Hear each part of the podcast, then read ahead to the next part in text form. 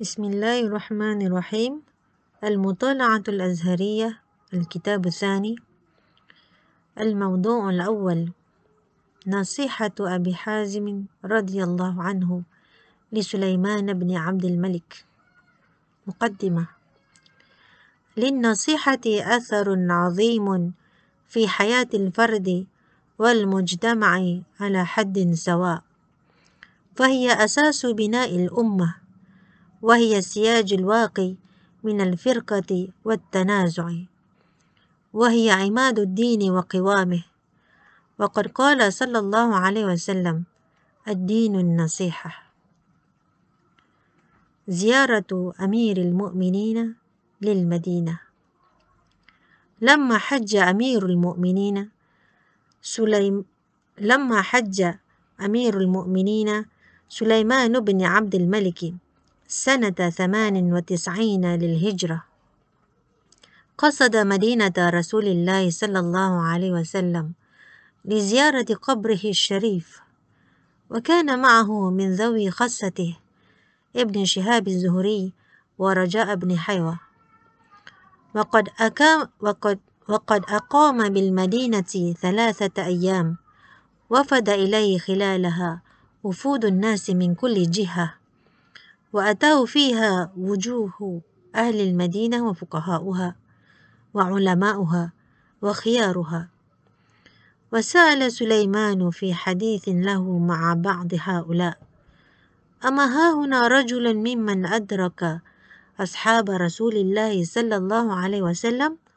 فقيل له بلى ها هنا أبو حازم رضي الله عنه أدرك منهم من من أدرك؟ وأخذ عنهم فقهه وعلمه. ولو أرسلت إليه يا أمير المؤمنين أتاك فبعث إليه. أبو حازم في مجلس أمير المؤمنين. دخل أبو حازم رضي الله عنه مجلس أمير المؤمنين سليمان بن عبد الملك وأقام ينتظر الإذن في الجلوس وأبطأ عليه الإذن شيئا. فألقى أنكازه وجلس وألقى عليه سليمان أول نظرة فازدرته عينه إذ رأى رجلا أقور أعرج وكلمه سليمان ما هذا الجفاء الذي ظهر منك يا أبا حازم؟ وأي جفاء رأيت مني يا أمير المؤمنين؟ فقال سليمان إنه أتاني الوفود. وأتاني وجوه أهل المدينة وفقهاؤها وخيارها وأنت معدود فيهم ولم تأتني. فقال أبو حازم رضي الله عنه ما جرى بيني وبينك معرفة حتى آتيك عليها ولا لي عندك حاجة فأنا أطلبها؟ وسمع سليمان هذا الكلام فاستوى في مجلسه وقال صدق الشيخ حكم أبي حازم رضي الله عنه.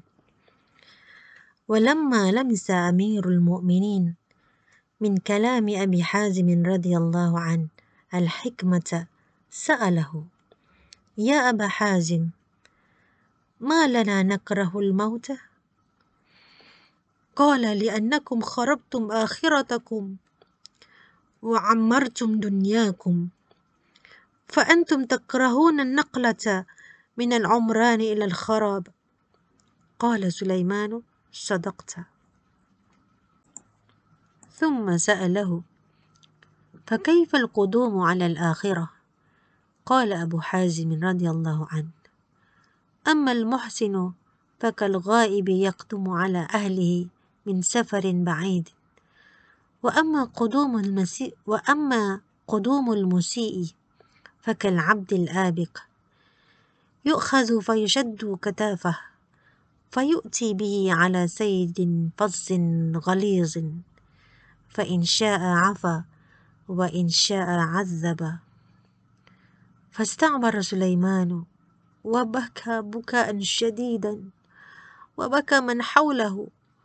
ثم قال ليت شعري ما لنا عند الله يا أبا حازم. قال اعرض نفسك على كتاب الله فإنك تعلم ما لك عند الله. قال سليمان وأين أصيب تلك المعرفة؟ قال عند قوله تعالى إن الأبرار لفي نعيم وإن الفجار لفي جحيم. قال سليمان يا أبا حازم فأين رحمة الله؟ قال إن رحمة الله قريب من المحسنين. وسأل سليمان فقال يا أبا حازم من أعقل الناس؟ قال من تعلم العلم والحكمة وعلمها الناس. قال فمن أحمق الناس؟ قال من حط في هوى رجل وهو ظالم فباع آخرته بدنيا غيره. قال سليمان فما أسمع الدعاء؟ قال دعاء, الخ... دعاء المخبتين الخائفين. قال سليمان فما أزكى الصدقة عند الله؟ قال جهد المقل. نصيحة أبي حازم لسليمان. قال سليمان فما تقول يا أبا حازم فيما ابتلينا به؟ قال أبو حازم أعفنا من هذا ومن الكلام فيه أصلحك الله.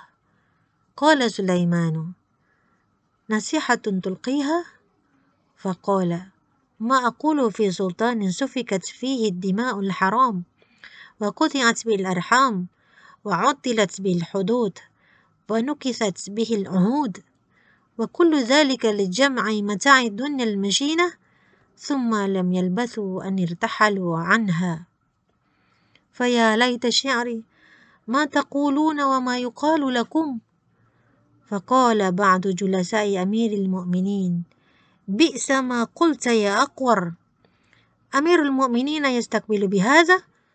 فقال أبو حازم رضي الله عنه أسكت يا كاذب فإنما أهلك فرعون هامان. إن الله أخذ على العلماء ليبيننه للناس ولا يكتمونه. أمير المؤمنين يطلب من أبي حازم رضي الله أن يصحبه.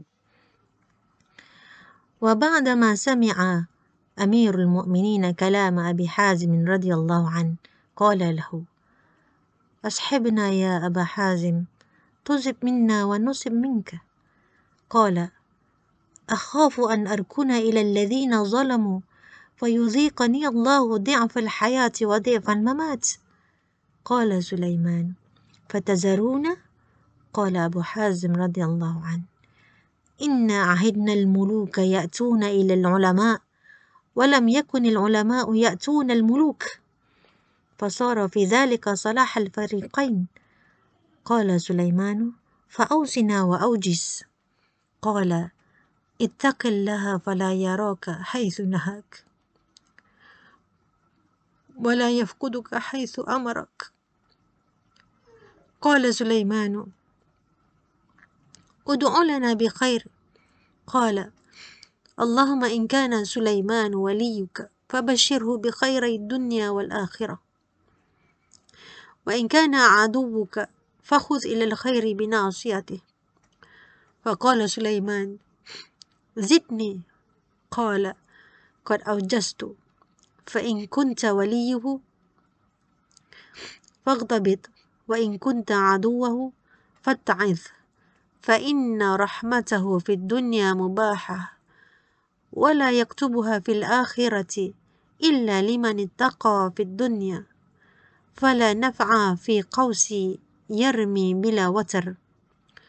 فعجب سليمان بأمره وقال